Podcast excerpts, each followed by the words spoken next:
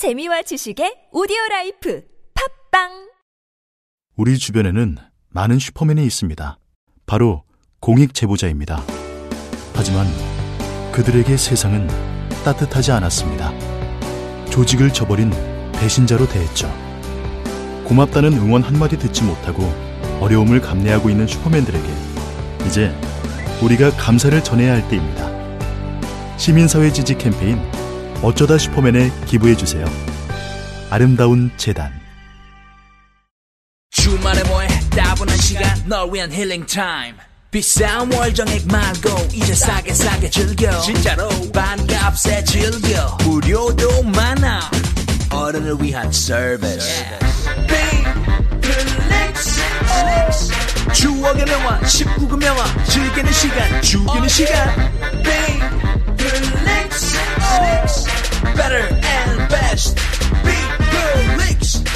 요요 지금 바로 앱스토어에서 다운로드 여봐라 이번에 장원급제한 자를 들라 하라. 예 전하! 비결이 무엇이냐? 예 전하 소인은 한겨레 꿈터 캠프 출신이라 그러하옵니다. 한겨레 꿈터 캠프라 함은 학생 스스로 공부하는 자기주도 학습을 비롯해서 진로, 수학, 기자, 로봇 코딩, 스피치까지 배울 수 있는 창의적인 인재를 양성하는 융합 캠프이옵니다 그런 캠프가 있단 말이냐? 우리 세자를 당장 보내야겠구나. 예! 전하 한겨레 겨울방학 캠프 검색창에 한겨레 캠프 상담 문의 전화 1577-9765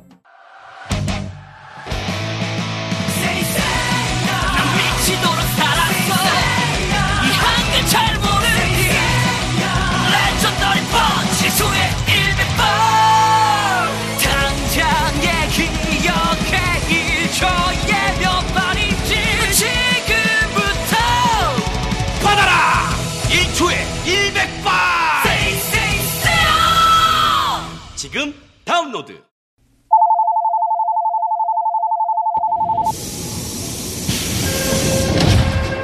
줄임문 닫습니다. 닫습니다. 닫, 닫, 닫습니다. 김어준의 뉴스 공장.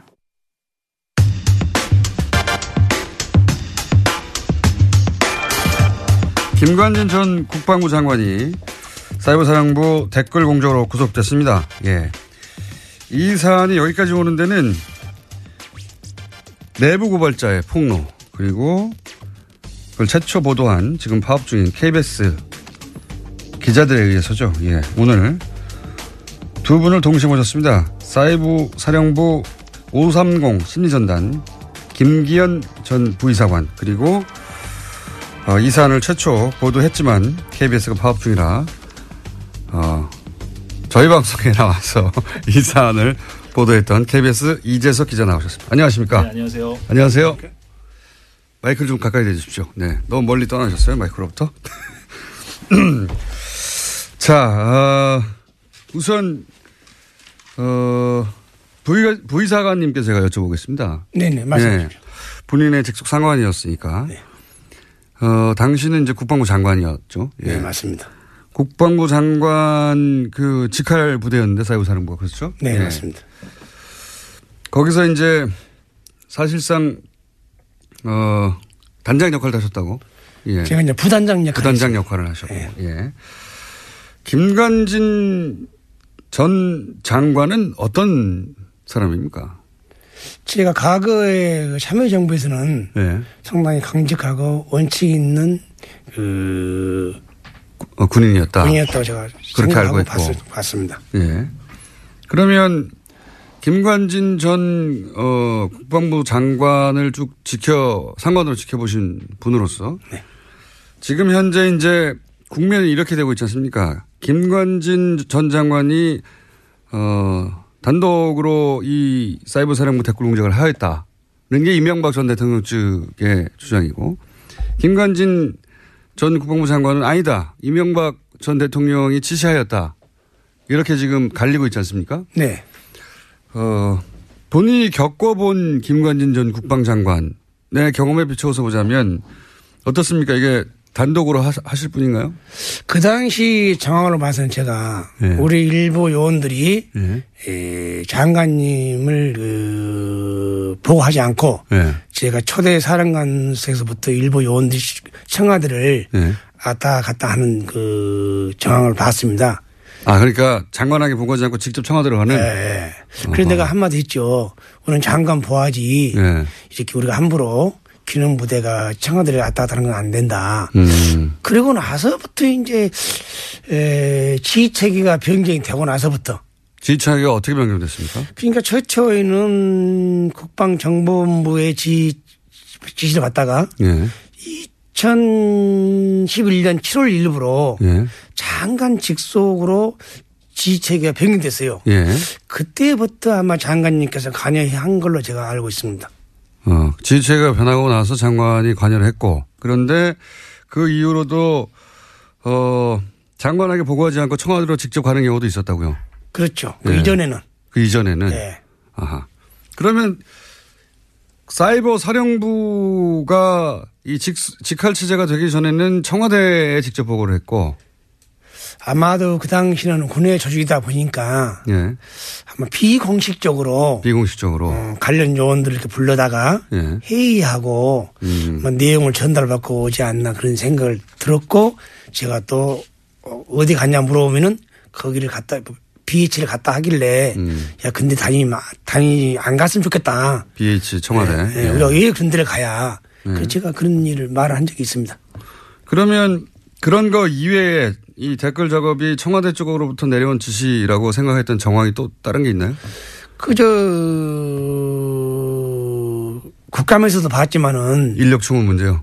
인류충 문제 떠나서 뭐 홍보수석 한테 예. 홍보수석이 예. 국방부 정책실장한테 이렇게 그 오다를 줬다고 한 말이 예. 국감에서 나오더라고요. 예, 예. 그래서 쭉 그것을 국감에서 어느 국회의원이 하는 말을 듣고 그, 그동안 청와대를 다니고 왔다 갔다 하는 내용을 정황을 봤을 때 음. 아마 청와대 오다가 있지 않았나 하는 생각이 듭니다.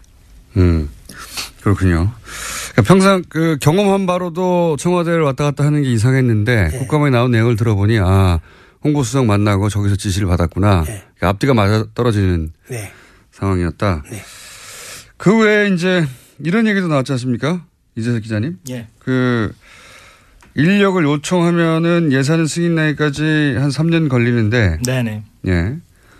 그리고 승인이 나도 한 10명 수준인데 뭐 70명이 한꺼번에 이렇게 짧은 시간에 승인 나는 게 애초에 불가능하다. 뭐 이런 예. 얘기 나왔지 않습니까? 그러니까 이, 그러니까 2012년에 군무원이 대폭 증원이 되죠. 예. 군 사이버 사령부 인력이 충원이 되는데 그 과정 자체가 매우 비정상적이었고 편법적이었다는 사실이 2013년 국감 때 진성준 의원실이 최초로 이제 문제 제기를. 했었어. 예. 했었는데 그때 당시에도 이제 김태효 전 비서관을 조사를 했다가 무혐의 처분이 내려졌었거든요. 음. 그랬다가 이번에 이제 다시 이제 우리 그 김기현 전 과장님의 폭로로 인해서 다시 한번 이제 문제가 불거지기 시작했고 실제로도 이 부분에 이제 에, 상당 부분 문제가 있다는 게 어, 이철희 의원실을 포함한 국회에서 이제 내부 자료를 공개함으로써 예 그게 바로 대통령의 어떤 지시 사항이었다 음. 명료하게 그게 이번에 밝혀졌죠. 왜냐면은 이제 국방부 장관이라고 하더라도 예산을 따올 수는 없거든요. 네. 기본적으로. 네. 예산을 따오려면 어, 기재부에서 돈을 받아야 되는데, 예. 그랬다는 얘기는 이제 그 윗선, 뭐 청와대에서나 지시를 했기 때문에, 예. 어, 3년이 걸리는 게 몇 개월도 안 걸리고, 그리고 뭐 10명밖에 안 되는 걸 70명이 한꺼번에 이 사이버 사령부 충원된 거 아니겠는가. 그것도 문- 예. 선거 직전에. 문건에 대통령 지시 사항이다 이렇게 강조가 돼 있죠. 네, 그래서 이제 청와대 직접 지시라고 어, 생각해 오셨고 부, 부이사관님은 그런데 이제 최근 나오는 정황들을 볼 때 앞뒤를 맞춰보니 분명히 청와대 지시인 것 같다, 같다 이렇게 생각하시는 예. 그 당시도 제가 이제 봤을 때 예. 우리 요원들 사이에 청와대를 누구를 만나러 가느냐 하니까 뭐 김태호 전략비서를 만나러 간다고 해요. 음. 그리고 우리가 김태호하고 무슨 관계 되느냐. 내가 몇번 했죠. 뭐좀 부정적으로 그말 하니까 사람들이 예. 좀 저를 이제 뭐 이랄까 뭐 호남 사람이다 뭐 고깝게 생각하고 음. 좀 이제 그때부터 경계하기 시작하더라. 경계하기 시작하더라고요. 그때부터 김태호 예. 연락처 그리고 이거 인원을 뽑을 때 이제는 무슨 그 뽑는 것이 통치행위라고 하는데 예. 이 인원 대통령은 인원을 뽑으라고 지시는 할 수는 있습니다. 예. 언제든지 예. 지시를 하게 되면은 관련 부서에서 판단을 합니다. 예. 그럼 판단하는 국방부 조직과에서 판단하죠. 예. 판단을 해가지고 예산을 채워서 예. 인원을 점진적으로 뽑지. 예. 이렇게 통치 행위라고 해서 이렇게 막 50명을 뽑고 100명을 뽑는 것은 그건 불법적 행위고 음. 이전에는 없었던 행위라는 거죠. 예. 전대미문 사건이죠. 전대미문이다. 만약에 통치 행위를 한다면은 준전 상태라든가 예. 전쟁이 발발하고 있다든가 그떤 여러 가지 과정을 거치면 인원 뽑는 소요가 되기 때문에 예. 즉시 투입해야겠다 전쟁에. 그렇죠. 그때는 통치 행위가 발동할 수 있죠. 음. 그런 이건 통치 행위라고 볼 수 없죠. 그런 자기의 모든 사건을 미화하게 하고 미화하고 합리화하기 위해서 음. 그 말을 하는 거랑 마찬가지죠. 자기들 세력을 당선시키는 게 이들에게는 전쟁이었으니까요. 예. 전시 상황이었던 거죠. 예, 그러니까 뭐그 김관진 전 장관을 비롯한 그쪽의 주장은 이제 2012년이 워낙에 중요한 해였기 때문에 그렇게 했다라는 네. 것인데 예, 뭐 수사를 더 진행해 보면 예, 어떤 목적이 안보가 무척 위태로운 상황이어서 그랬다고. 예. 예, 그렇게 주장하죠. 그 안 보지만은 일단 전투가 벌어져야 예. 심지어는 전투를 지원한 겁니다. 예. 전투도 안 벌어졌는데 그 뽑은다는 것은 통치행 아니죠. 그러니까 예. 필드에서 실제 전쟁이 벌어진 게 아니라 사이버상에서 자기들이 생각할 때 전쟁이 벌어진 거죠. 예. 그래서 전쟁 났어! 사람 투입해! 그래서 70명 한꺼번에 뽑은 것이다. 이런 상황이고요.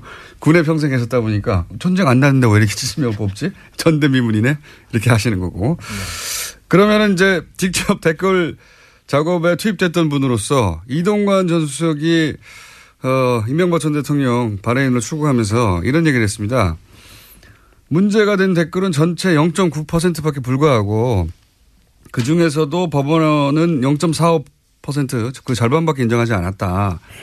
이거밖에 안 된다. 그러니까 나머지 어몇 프로입니까? 90% 이상은 정상적인 이제 안보 차원의 뭐 어, 북한 심리전을 막는 정상적인 댓글이었다 이렇게 주장하거든요. 이거 어떻게 보십니까? 통상적으로 이제 심리전이라는 것은 예. 그분들이 아마 몰라서 그러는데 에, 댓글로 한 것이 아니고 예. 상대편에게 진실을 알리면은 예. 그 진실 내용을 보고 예. 다시 우리 편으로 오게 하는 겁니다. 북한에 대해서 네. 즉 말하면 북한의 그 상황을 예. 북한 주민들이 모르니까 예. 북한 지도부의 실상을 전파하면은 주민들이 그것을 보고 동요하고 다시 우리 편에 오게 한 거죠. 예. 그게 정상적인 정상이지. 대북 심리전이다. 대북 심리지. 그런데 예. 대북 심리라는 것은 인터넷 공간에서 대북 심리 한다는 것은 예. 에, 단방향이에요. 단방향. 에, 쌍방향이야지. 예. 우리가 한 것을 북한 군인이 볼 수 있어야죠.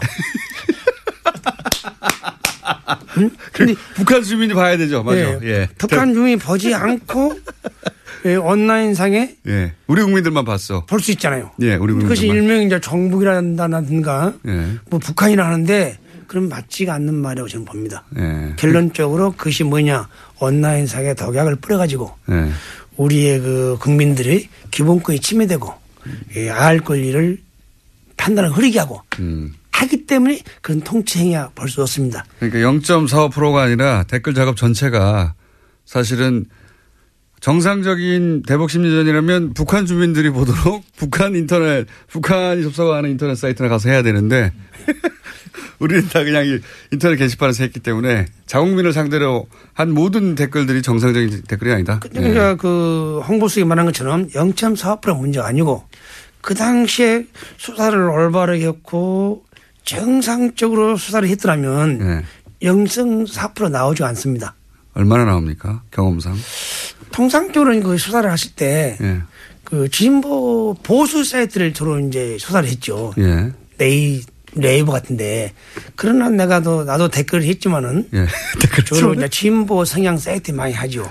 아, 오히려. 예. 음. 예, 진보 사이트는 예. 결론적으로 대통령을 변환하고 예. 그 정책을 변환하기 때문에 예. 그 반대를 안 하기 위해서 음, 저 다음 예. 그런 사이트에 많은 아, 네, 포탈 중에는 다음에서 주로 작업을 했고, 예. 커뮤니티도 기본적으로 이제 진보적인 성향을 띠는 커뮤니티에 가서 작업을 했지, 이렇게 그 지난 정권에서는 희한하게도 네이버의 댓글들은 보수적인 댓글이 많았죠. 예. 그것도 좀 의심스럽습니다. 의심하십니까? 예. 예. 그러니까 이제 그 홍보수석가님도 그렇게 그 국처럼 한 강요로서 예. 국무위원으로서 구속된 상태에서 예. 그 해외 출장 가면서 공항에서 뭐 성명을 발표한다는 것이 저는 부적절하고 0.45%는 못하고 10%는 뭐합니까? 예. 이? 그렇죠. 총을 들고 싸운 군부대에서 예. 그 했다는 게 수치스러운이고 더 나가서 헌법률의 행위 아닙니까? 예. 그것도 아직 모르는 상태를 보니까 아직 멀었어요. 아직 그러니까 지난번에 제가 뉴스공장에 출연해서도 전해드린 바가 있는데 그 예. 다음 진보적 성향이 상대적으로 강한 다음 사이트가 그 댓글 요원들의 주 활동 무대였는데 그 다음에서 사용했던 아이디는 다 제출하지 않았었다. 그렇죠. 네이버 아이디만 음. 제출했었다라는 소식을 제가 전해드린 바가 있었거든요. 그렇죠. 그러니까 예. 그때 당시에 수사가 얼마나 부실 수사였고 증거가 인멸되었던가를 알수 예. 있는 단초가 되는 그런 에피소드죠. 그러니까 2014년 국방부 자체 조사가 부실 수사였다는 게 판명이 된 상황에서 문제가 된 댓글이 0.9%다라고 얘기하는 것은 조금 예. 뭐랄까요. 그러니까 2막이 진행되고 있는데 1막 가지고 얘기하는 어떤 그런 상황이라고 할 수가 있는 거죠. 일막은 이제 보수 정권이 집권하고 있을 때 어떻게든 이 박근혜 정권 사안을. 예, 네. 축소하려고 했을 때 내용이고 지금 말씀하신 내용은 어 포탈만 따지더라도 포탈만 다른 커뮤니티 따지- 예, 그렇죠. 다른 커뮤니티 네. 아니고 네이버는 희한하게도 댓글이 이제 보, 보수적인 댓글이 많이 달려 있었는데 그것도 뭐 작업이었다고 의심하는 사람도 굉장히 많습니다. 근데 다음은 상대적으로 진보적인 댓글이 많이 달렸는데 그래서 작업을 적어도 사이버 사령부에서는 다음에 가서 했다 주로. 예, 본인도 혹시 다음에서 여러 가지 작업하셨습니까? 네, 했습니다. 저도 닉네임이 닉네임이 뭐 소나무, 소나무, 다금바리, 다금바리, 뭐 휘발유, 휘발유 등등 있습니다. 참 부끄러운 일이고 한숨스러운 다고 저는 생각하고 있습니다. 지금. 왜 다금바리로 정하셨어요? 좀 그, 은폐하게 해주세요. 예. 그러면 그 요원들은 다 이런 아이디어를 여러 개 갖고 있었겠네요. 제가 그렇게 가지고 있으면은 예. 작전 요원들 상상해보면 알 수 있죠. 예. 부단장도 아이디어를 여러 가지 갖고 있었으니까 예, 작전 요원들은 훨씬 더 많이 갖고 있었겠네요. 그러면 그런 아이디를 돌려가면서 이제 주로 어 뭐 정권에 대해서 비판적인 글이 있으면 반대를 누른다든가 아니면은 거기 반박을 한다든가 그런 작업을 하는 거죠. 통상적으로 이제 제가 이제 그 IT나 그 네- 음, 인터넷을 보니까 예.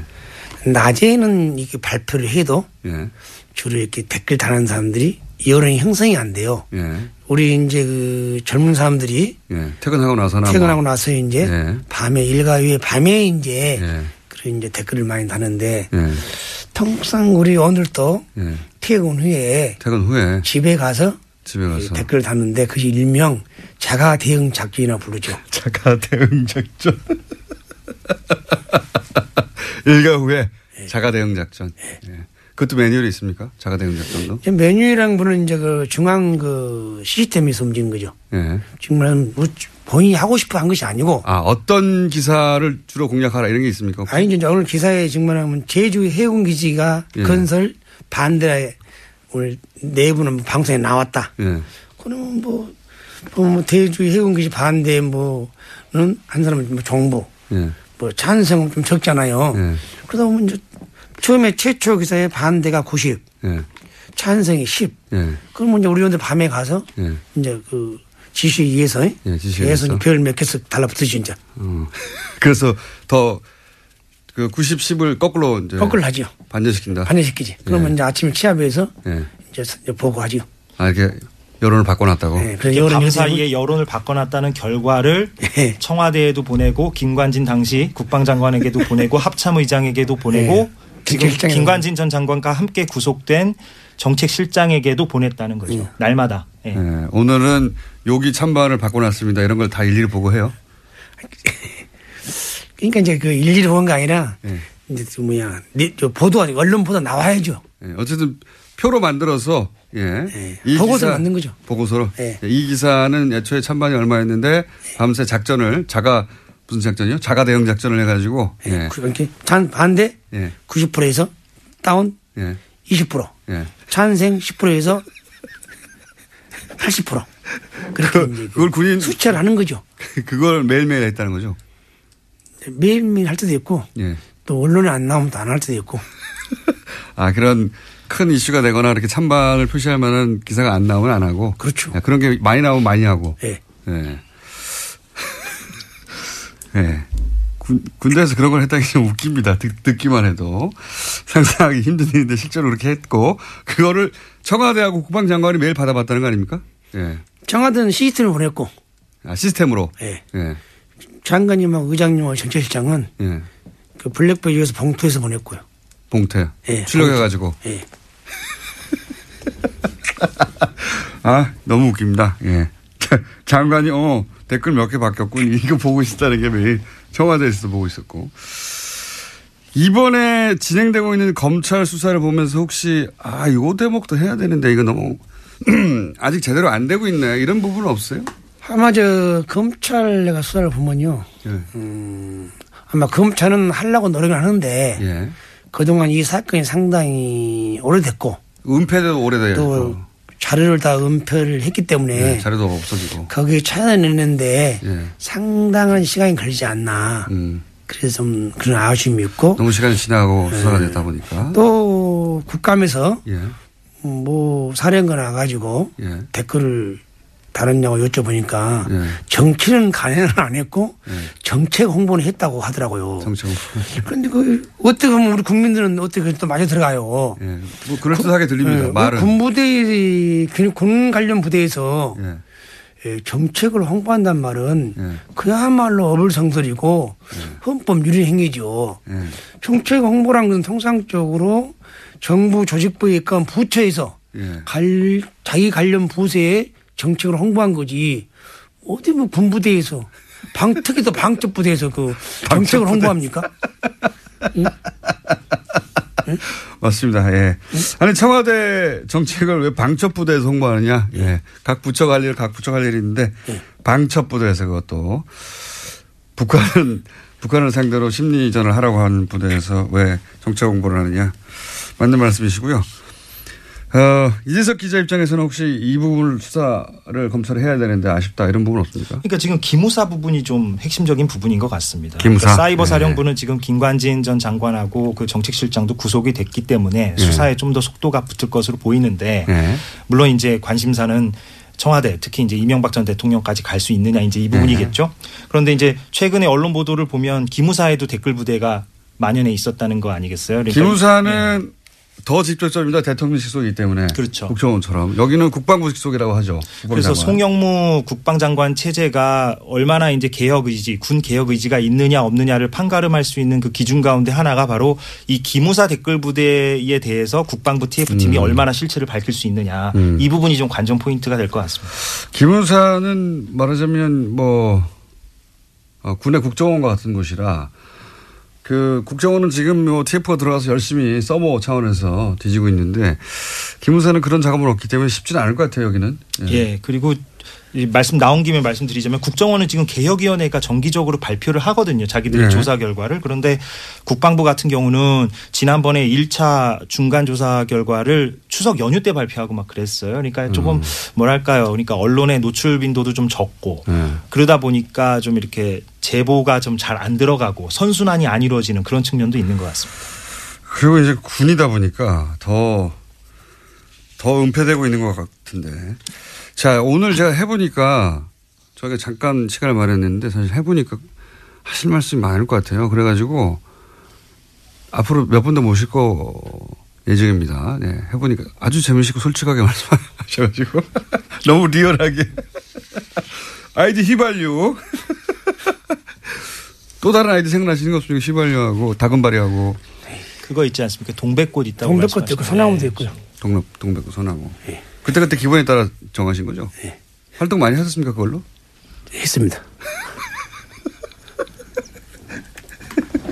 지금도 삭제되지 않고 남아 있습니까? 다음에 찾아보면?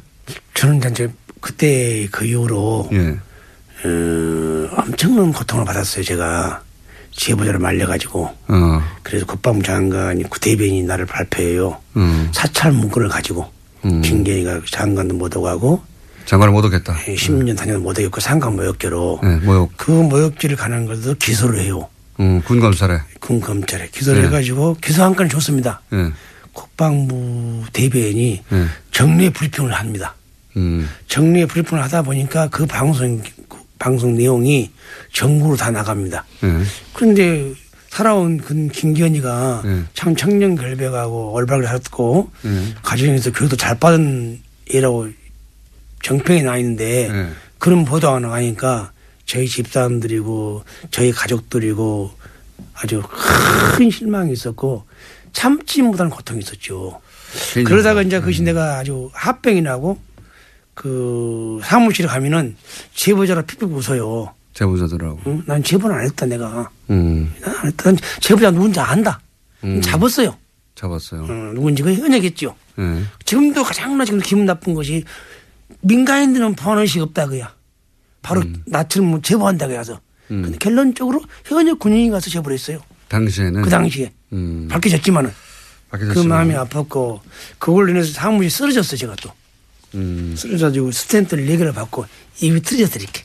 아 그러시네. 예, 그래서 어. 고통을 많이 받고 나왔는데 예, 이제 좀 진실이 밝혀져 가지고 그나마 요새 술을 많이 안 먹고 평온한 하루를 보내고 있습니다. 그게 바로 그 누구냐 제 생각만 가서 갖고 있는 것을 예. 나만 가지고 있으면 뭐합니까? 예. 그래도 KBS의 언론 노조단이 예. 나를 어프로치 해가지고 예. 설득해서 예. 내용을 만들어서 최초로 보도해가지고 예. 국민들이 알아서 예. 이렇게 되니까 오늘 또 이렇게 김호-. 똑똑한 김호진 또 훌륭한 사람을 만날 수 있는 기회가 됐고 또 국민들이 많이 또 알리게 된 것도 아마 KBS 언론 노전단이 덕분에 생각합니다. 방송을 진행하셔도 되겠는데 KBS 아 이게 사실 KBS 뉴스에 나갈 내용이거든요. 근데 KBS가 뉴스를 안 내보니까 KBS가 망가져가지고 지금 KBS 기자들이 파업을 하면서 다른 방송국에 가가지고 지금 이 내용을 보도하고 있거든요. 네. MBC 부러우시겠어요, 기자님? 많이 부럽습니다. 예. 네, 거기는 끝나가는 것 같던데. 예, 이제 사실상 뭐 승리했죠. 파업 승리를 했습니다. MBC. 예. KBS는 어떻게 돼가고 있습니까? 여전히 뭐 고대영 사장은 버티고 있고요. 그래서 저희가 뭐 사기가 떨어지거나 이런 건 아니고 시간은 어, 우리 편이라는 걸 알기 때문에 저희가 계속 뭐 끝까지 고대영 사장 나갈 때까지 싸울 예정입니다. 방송법이 통과돼야 본인은 어, 방송법에 의해서 사임하거나 하겠다고 하는데 예. 이게 의도가 뭡니까? 한마디로 꼼수라고 저희는 판단하고 있습니다. 왜냐하면 방송법이 통과되고 그게 시행되려면 사실상 뭐 6, 7개월 더 걸리거든요. 음. 고대영 사장 임기가 내년 말까지입니다. 사실상 임기를 채우겠다는 얘기. 어, 거의 다 채우겠다. 예. 본인은 어, 사임하지 않겠다 이- 이거죠. 예. 그래서 KBS, MBC는 이제 어, 그 이제 도 파업 초래가 돌아갈 것 같은데 KBS는 어떻게 해요 이거? 계속 해야죠. 예, 저희는. 예전에 MBC 2012년에 총파업할 때 만큼 길게 갈 것 같은데요. 최대한 하여튼 예, 줄여보도록 하겠습니다. 예. 하, 덕분에 TBS는 장사를 잘하고 있습니다. KBS 9시 뉴스에 계속 나갈 내용이 거기를 못 나가니까 여기 나와서 김기현 전 부의사관과 함께 듣기 힘든 이야기 듣고 있는데 아, 오늘 준비한 시간 이렇게 재밌을 줄 모르고 좀 짧, 짧습니다. 한 번 더 오시죠. 아니, 두 번 더 오시죠. 네, 여기 있습니다. 불러주면. 왜냐하면 저희가 아직 할 게 많거든요. 예. 그 의문사 문제도 있고 그 양심 선언을 하겠다고 했다가 네. 의, 어, 교통사고를 갑자기 당하신 부하 얘기도 있지 않습니까? 네네. 그거를 이제 그때 무슨 일이 있었는지 자세히 아시는 분이니까 그 전후 과정을. 네, 알죠. 그쵸. 예. 그 얘기 저희가 다음 시간에 한번 여쭤볼게요. 예.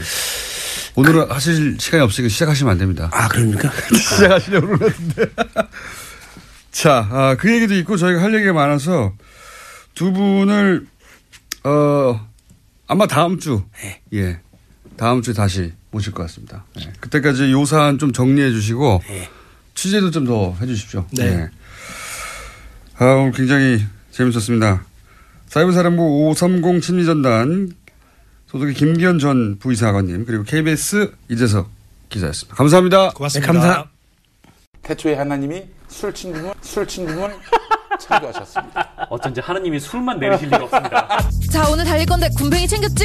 맞다 군뱅이 아, 야 내가 한 포 준다 이거 귀한 거니까 꼭 갚아 술친구 먹으면 술자리에서 완전 날아다니잖아 음주 생활의 quality가 달라진다니까 이 연말 회식도 술친구만 있으면 걱정 없어 연말 회식 절대 강자 술친구. 술친구 공식 쇼핑몰 회원만을 위한 추가 증정 이벤트를 확인하세요. 아무도 묻지도 따지지도 않고 가입하셨다고요? 보험은 너무 어려워요. 걱정 마십시오. 마이보험 체크가 도와드립니다. 1800-7917 마이보험 체크로 지금 전화 주세요. 1800-7917 이미 가입한 보험이나 신규 보험도 가장 좋은 조건을 체크해서 찾아드립니다. 인터넷 한글 주소 마이보험.com 또는 카카오톡에서 아이디 검색 마이보험을 친구 추가하여 상담하실 수 있습니다. 아, 아, 또 목에 걸렸어. 왜 작은 건 없지? 그럴 땐 더 알티지 오메가 3. 스마트폰을 너무 많이 봤나 봐. 눈이 너무 건조하네. 그럴 땐 더 알티지 오메가 3. 아, 손발도 저려. 그럴 땐 더 알티지 오메가 3. 알았어, 알았어. 더 알티지 오메가 3. 그래. 약사들이 만든 GM팜을 검색해 보라고. 오케이. GM팜.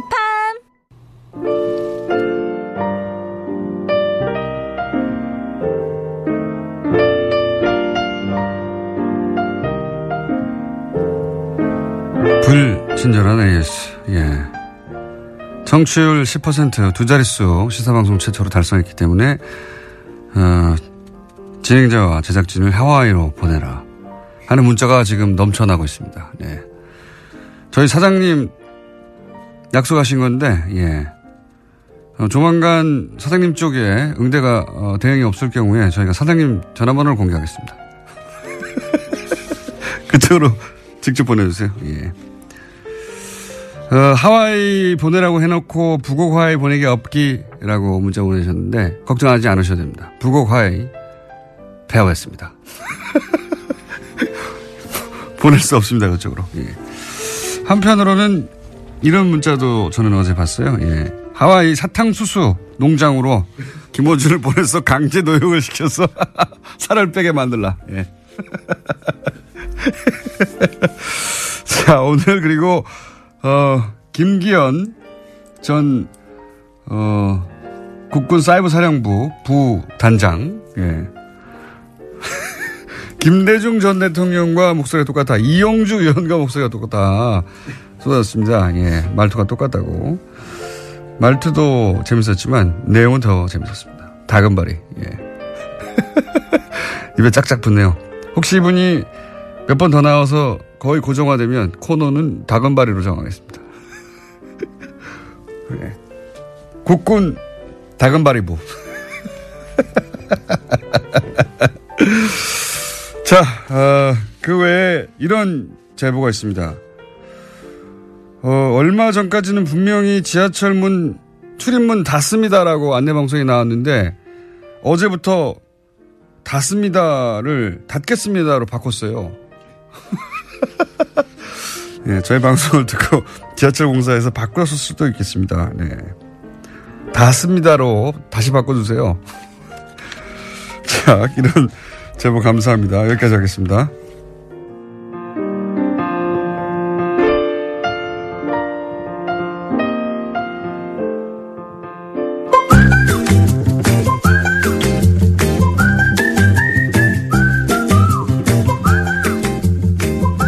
자, 칼 폴라니 사회경제연구소. 예. 어, 저희가 방송을 시작한 어, 첫 주부터 계속 고정 게스트로 나오셨고, 그동안 제가 오랫동안, 예. 이거 아무도 모르는 연구소라고 약 올려 왔는데, 제가 한 3주 전쯤에 알게 됐어요. 세계적인 경제학자들이 와서 포럼도 한다는 것을. 예. 무시하지 않기로 했습니다. 지금 그게 중요한 게 아니라 책이 팔려야 됩니다. 예. 책은 제가 알 바니까. 자, 칼 폴라니 사회경제연구소. 세계적인 학자들이 왔다가 예, 포럼도 하고 가는 정태인 소장님 나오셨습니다. 자, 오늘은 뭡니까? 오늘은 광군제 얘기입니다. 중국 Black Friday.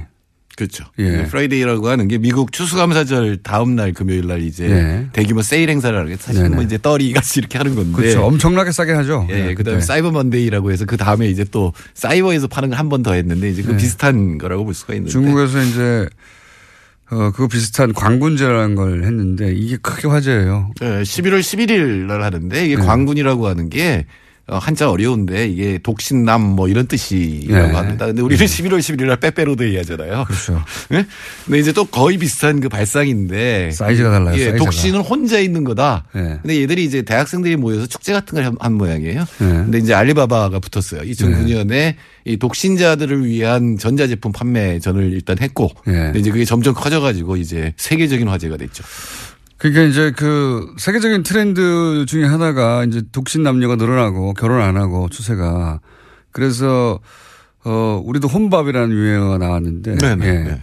그럼 그 가정 그 단위가 가구 단위가 이렇게 미니가 되다 보니까 거기 맞는 제품들이 새로 나왔죠. 그래서 네네. 이제 이게 시작된 건 지금은 어마어마하게 커져가지고 매출이 얼마가 나왔다고요? 매출이 두 개 큰 회사만 해도 알리바바하고 어, 인터넷 쇼핑몰 징등닷컴만 해도 한 50조 원. 하루에 50조. 24시간에. 중국은 사이즈가 달라요. 50조 이게 말이 됩니까? 50조가 이게 50조. 야 알리바바가 가장 큰 사이트로 알고 있는데 거기는 매출 얼마나? 28조 원. 28조 원 정도면 우리나라 한 1년 매출의 반 정도, 상거래 매출의 반 정도. 너무 대단하네요, 정말. 미국이 중국을 두려워할 만합니다. 그렇죠. 예. 지금 중국에서 중산층이 5억 명이 넘었다고 하거든요. 중산층이라고 할 만한 층. 예. 그 우리나라 인구의 10배가 중산층이 되니까. 백만장자가 우리나라 인구보다 많다고 하잖아요. 예, 소매 시장 규모가 5조 달러. 야. 어, 우리나라 1년 어 GDP가 예. 뭐한 얼마나 될까요? 한 1조 한 2천억 달러 정도. 근데 이게 이제 그거에 하여튼 4배쯤 되니까 인구가 우리나라 26배니까. 소매 시장만 그렇다는 예, 거고요. 예, 그렇죠. 예. 그래서 한 인터넷 사이트가 행사를 해가지고 매출을 올린 게 28조 원. 야, 이게 단위가 상상을 상상할 수 없는 단위 28조 원. 그렇죠. 야, 야. 우리나라도 비슷한 걸 하죠. 코리아 세일 페스타 아무도 모르지만 어, 9월 28일부터 10월 30일까지 약 한 달간 하는데 네. 어, 비교가 되지 않죠. 그러니까 우리나라 연간 온라인 쇼핑 거래액 총 합쳐서 64조 원인데 중국 두개 업체가 네. 하루에 판 게 50조 원이니까. 야 사이즈가 너무 다르네요. 네, 그리고 이제 뭐 그렇게 된 데는 여러 가지 이유도 있습니다. 그러니까 알리바바라고 하는 엄청난 매체가 예. 있었고, 어, 이렇게 보면은 그 플랫폼이라고 할 수 있는 건 총동원된 거예요. 우리가 플랫폼이라고 할 수 있는 건뭐 지상파라든가 유료 방송이라든가 인터넷이라든가 뭐 유튜브 뭐 이런 거 있잖아요. 그게 다 총동원돼서 이 모든 제품을 갖다 선전을 하는 거죠. 음. 근데 그게 하나 이제 알게 했다라고 하는 거하고 축제를 결합을 합니다. 그래서 세계적인 뭐 중국 스타들이 나와서 이제 축제를 하고 하루 동안이니까. 아, 이 행사 자체가 온라인 쇼핑몰에서 하는 행사를 넘어섰군요. 네, 넘어섰어요. 국가적인 행사에 가까웠군요. 예, 예, 전부 모여서 왜냐하면 여기서 이제 매출을 올릴 수 있으니까 또 하나는 이제 AI까지 동원을 했습니다. AI요? 예, 우리가 보통 이제 인터넷 쇼핑하면 보고 사는 거 아니에요. 예. 뭐 여러 가지 뭐이 댓글 보고 사는 건데 그 AI를 통해서 실제로 보고 느낄 수 있고 맛볼 수 있는 거 뭐 이런 어떤 것들을 조금씩 가미를 해서 어떻게 맛볼 수가 있죠? 글쎄요. 인터넷 쇼핑몰인데. 냄새 뭐 이런 거겠죠. 하여튼 그렇게 냄새. 해서 예, 가상현실과 인공지능을 결합했다. 그러니까 실제로 또안 했기 때문에 어떻게 네. 하는 지는 잘 모르겠습니다만 아, 그래서 어마어마한 매출을 올렸. 그러니까 그 중국이 현재 가지고 있는 미디어 플랫폼과 그럼 기술력을 총동원해서 프로모션을 했다. 네. 예, 뭐 증강현실이라고 하죠. 가상현실, 뭐 증강현실 이런 기술도 도입하고 또 모든 방송 어 혹은 뭐 TV, 뭐 인터넷 방송 등등 다 이 행사에 총동원된 총동원된 거군요. 사실은 동원했다기보다 네. 동원할 수 있는 문제가 아니니까 공산당이 했을 리는 없고 네. 예, 돈이 되니까 전부 들어가서 자기들이 이제 만든 거죠. 대단하네요. 네. 그래가지고 하루 만에 하루 만에 1위 2위 쇼핑몰만 50조를 했다. 야, 이거 상상하기 힘든 어마어마한 액수입니다, 정말. 이거 50조라는 건. 예. 자, 그런 규모의 중국 시장이 지금 점점 커지고 있고 이 사실 이렇게 큰 중국 시장을 최근 1년 넘게 사드 때문에 제대로 접근을 못했다는 건 엄청난 손실이었죠. 네, 광군제가 우리한테 주는 좋은 소식은 한국 제품도 많이 팔렸어요. 음. 전체 세계에서 전체 5위 어, 매, 매출 5위를 기록했는데 좀 분위기가 3위에서 풀렸나 풀리긴 풀렸나 보네요. 예, 확실히 예. 풀렸습니다. 음. 그리고 제가 이 북한 대학원 다니잖아요. 그게 네. 북촌인데 중국인들이 다시 늘어나고 있어요. 확 느껴지거든요. 사드 동안에는 음. 중국인들이 쫙 줄어들어서 거의 없었거든요. 근데 다시 늘어나고 있어요. 이게 이제 중국은 일당 체제고 여전히 어 공산 체제니까 그게 이제 우리가 제가 어릴 때 배웠던 공산주의가 완전히 다른 공산주의이긴 합니다만 이제 중국에서 일어나고 있는 공산주의, 그 지지되는 공산주의는 이와간 거기서 이제 국가 단위에서 안 된다라는 분위기를 깔다가 된다는 분위기를 바꾸니까 네. 확 변해요, 확. 예, 확 변해. 그러니까 어떻게 보면 그동안 참았던 게 다시 돌아와서 서울이 다시 복잡해질 조금 불길한 네. 예감도 듭니다. 국내 제품이 이 광고냐 특수, 어, 특수로 전체 매출 5위 국가 기준으로 그렇다는 예, 예, 거죠? 그렇죠. 예. 그러니까 지난해는 3위였으니까 뭐, 어, 여전히 떨어졌다고는 할 수 있는데 그래도 아마도 사드 여파가 계속됐다면 음. 순위에 못 올랐을 가능성이 굉장히 높습니다. 이렇게 해빙기를 맞이한 것이 운이 좋은 면도 분명히 있는데, 예, 시진핑의 권력 이양기가 딱 맞물려서. 그런데 이제 그 외에 우리 정부도 물론 노력했을 것이고, 혹시 다른 차원에서 그 해빙기를 맞은 이유. 아니, 우리 정부 약속을 했죠. 사드를 더 이상 도입하지 않겠다. 그러니까 지금 예. 한대 들어온 걸 끝이다. 예. 그다음에 MD망에 가입하지 않겠다. 예. 그리고 한미일 군사동맹은 하지 않겠다. 아마 첫 번째와 세 번째는 아마 그럴 겁니다. 첫 번째는 뭐 문재인 정부 살 리가 없고 세 번째는 국민이 못하게 할 거예요. 한다 그러면은. 그렇죠. 근데 이제 두 번째가 문제죠. MD망이 안 들어간다. 미사일 방어망이 안 들어간다는 건데 미국 전략 자산이고 미군이 운영하는 건데 요거는 그냥 명, 명분이죠, 명분. 중국도 왜냐하면은 사드가 여기 있다는 자체가 MD망 속의 일부일 네, 수밖에 없는 네, 건데, 근데 뭐 중국도 우리도 어, 서로 봐주는 것 같아요. 이거. 그래서 뭐 이제 언론에서 논란이 됩니다만 네. 시진핑도 한마디를 했죠. 역사의 시험을 견뎌낼 수 있는 정책 결정을 해야 된다. 굉장히 중요한 결정을 해야 된다. 이렇게 얘기를 했던 네. 거는 뭔가 조치를 앞으로 취해야 된다라고 얘기하는. 제가 보기에는 집행유예 같아요. 그렇죠. 여기서 봉합하고 예, 예. 일단 나머지 경제나 이런 건 풀자. 예. 뭐 그러니까 이런 더. 이상 중국 포위망에 들어가는 일을 하면 안 된다라는 경고고 일단은 풀고 관계를 개선하되 어떻게 그 문제를 해결할 건지는 양국이 이제 논의를 해봐야 되겠죠. 저도 이 정도면은 굉장히 잘 풀었다고 봅니다. 현 네. 정부가. 예. 네, 이건 뭐 저는 기적이라 그랬어요.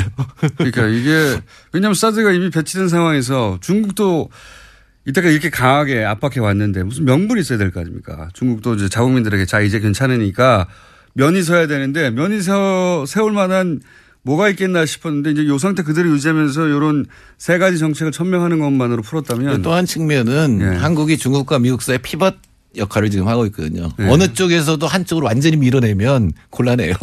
중국 입장에서 한미일 동맹되는 건 굉장히 문제죠. 일단 미국 입장에서는 한국이 중국으로 가까이 가버리면 그것도 문제가 되거든요. 그러니까 우리가 있는 위치를 잘 활용하면 미국과 중국 사이에서 뺨때기 이쪽에서 맞고 저쪽에서 맞는 게 아니라 잘 이용할 수도 있다. 이- 이런 얘기. 네. 이때까지는 양쪽에서 맞아왔죠. 네, 양쪽에서 맞았죠. 양쪽에서 실컷 맞다가 처음으로 이제 뺨을 안 때리는 정도까지는 가서 우리 그 경기에는 큰 도움이 되겠네요. 중국이 차지하는 그 네, 비정세가 하는이 이 얘기한 게 4% 정도의 GDP 하락이라 그랬고 저는 아마 중국 정부가 나서면 네. 아 0.4% 1%까지도 빠질 수도 있는데 우리나라 지금 경제 성장률 3%인데 1% 빠지면 충격이거든요. 그런데 어 이건 뭐 원활한 상태로 회복이 회복이 되니까 어 다행히 또 수- 선진국도 괜찮아요. 그래서 잘하면 3% 후반대까지도 갈 수가 있습니다. 네. 안 그래도 이거 전에도 지금 경제 상황이 괜찮아지고 음. 수지 수지 어, 지표가 괜찮아진다고 지- 지난주 말씀하셨잖아요. 예, 예. 여기까지 더해지면은 3% 후반대가 되는 거고 그 이 성장률이 올라가는 거에 가장 큰 의미는 문재인 대통령이 개혁을 할 수 있다는 겁니다. 네. 그렇죠. 제가 가장 뼈아프게 생각하는 게 2003년 5월에 예. 이 고 노무현 대통령께서 권력은 시장으로 넘어갔다 이렇게 얘기를 했거든요. 네. 당시에 성장률이 떨어지니까 네. 투자를 올리기 위해서 재벌들하고 삼계탕에서 마- 집에서 만났어요. 음. 그러면서 재벌들한테 이제 호소를 한 거거든요. 음. 그럼 사실상 시장 개혁이라고 불렀던 재벌 개혁은 이제 물 건너가게 되거든요. 근데 성장률이 어느 정도 나오면 이제 국민들 지지를 힘에 얻고 음. 국내 개혁을 계속 추진할 수 있다는 얘기죠. 특히 재벌 개혁 같은 경우에. 봐라 이거 저 경제 성장률도 괜찮고 문제 없다 없지 않냐 예? 안보 문제도 해결해가고 있고. 좀 억울하겠지만 재벌 총수를 갈아놓으니까 경제가 올라간다. 다른 총수도 한번 범법 사항이 나오면 뭐 이렇게까지 나갈 수도 있는 거죠. 예. 그래서 지금 경제 전망은 이제 거시 지표 차원에서는 상당히 밝은 편입니다. 지금 중국도 풀리고 있고. 네, 네. 웬 떡입니까 문재인 정부 입장에서는 예. 예, 그 대통령이 뭘 성공하려면 천운도 따라야 되거든요. 시운이 따라야 되는데. 운 좋은 놈을 이길 수가 없어요. 예, 그러니까 경제 안보 둘 중에 다 위기였잖아요. 그러니까요. 근데 이제 경제가 풀려 나가고 안보도 중국과 협력이 되고 미국과 관계도 어, 괜찮은 편이잖아요. 네. 그러면 이제 북한을 어떻게 설득하느냐 이것만 남았다고. 그래서 아마 자신 있게 신남방 정책인 이런 거 얘기하고 있는 것 같습니다. 예, 그 부분은 중국하고 미국을 모두 의식하는 거죠. 네. 그러니까 인도와의 관계라든가 동 아세안하고 관계는 이쪽하고 한 편이 돼서 중국이 함부로 못 건드리게 하겠다는 면이 있는 거거든요. 그건 다음 주에 좀 자세히 풀어주십시오. 그러니까 예, 사실 그렇죠. 신남방 정책 뭐 개념은 알겠는데 이게 왜 갑자기 등장하고 중요한 것인지 한번 짚어봐 주십시오. 제가 동북아 비서관이었잖아요. 그. 남쪽이죠 이제는. 자, 정태인 소장님이었습니다. 감사합니다. 네, 감사합니다. 내일 뵙겠습니다. 안녕.